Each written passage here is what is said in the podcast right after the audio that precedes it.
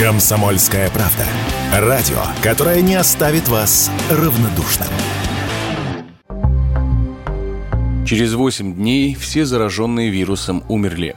Перед смертью они сильно потеряли в весе, а их глаза жутко побелели – это не синопсис очередного фильма ужасов про зомби, а результат эксперимента, который провели ученые из Пекинского химико-технологического университета и научно-исследовательского центра клинической медицины. Специалисты вывели новый вирус-мутант, который окрестили двоюродным братом COVID-19. За основу взяли другой вирус, который нашли у малазийских панголинов за три года до пандемии ковида.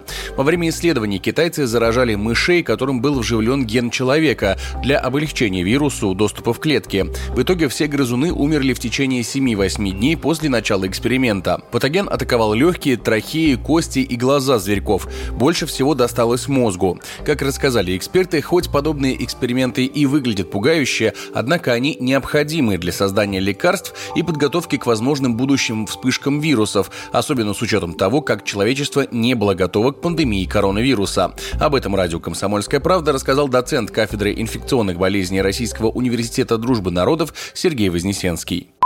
Всегда существует э, тонкая грань между жаждой познания и не обращением внимания на то, что происходит рядом. Возьмем простой пример вирусы гриппа птиц. Нужно ли их изучать или нет? Вопрос, я думаю, тут даже не стоит потому что вирусы гриппа птиц – это значимые кандидаты на преодоление межвидового барьера, и эти вирусы могут завтра потенциально стать опасны для человека. Для этого мы и изучаем вирус. В данном случае, я думаю, ситуация схожая.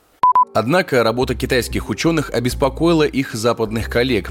Так, эпидемиолог из Института генетики Университетского колледжа Лондона Франсуа Балу назвал этот эксперимент ужасным и бессмысленным. Он заявил, что в работе нет данных о мерах биобезопасности в лаборатории, где ставили опыты. С ним согласился и профессор медицины из Стэнфорда Геннадий Глинский. Он призвал ученых остановиться, пока не стало поздно.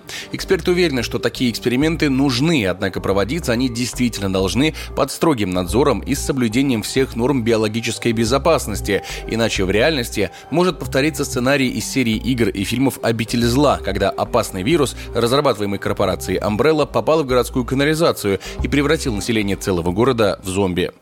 Не изучать такие вирусы – это, на мой взгляд, халатность и непредусмотрительность. Изучать эти вирусы таким образом, что создается возможность для преодоления этого межвидового барьера. Изучать эти вирусы в условиях, когда может быть утечка биологической опасности из лаборатории. В этом случае это тоже является преступной халатностью. Поэтому должна быть какая-то золотая середина, которая прописывает описывается различными международными правилами и стандартами проведения исследований с биологическими агентами повышенной биологической опасности.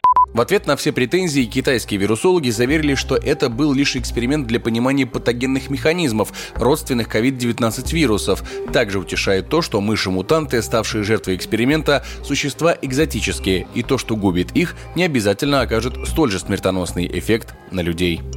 Егор Волгин, радио «Комсомольская правда».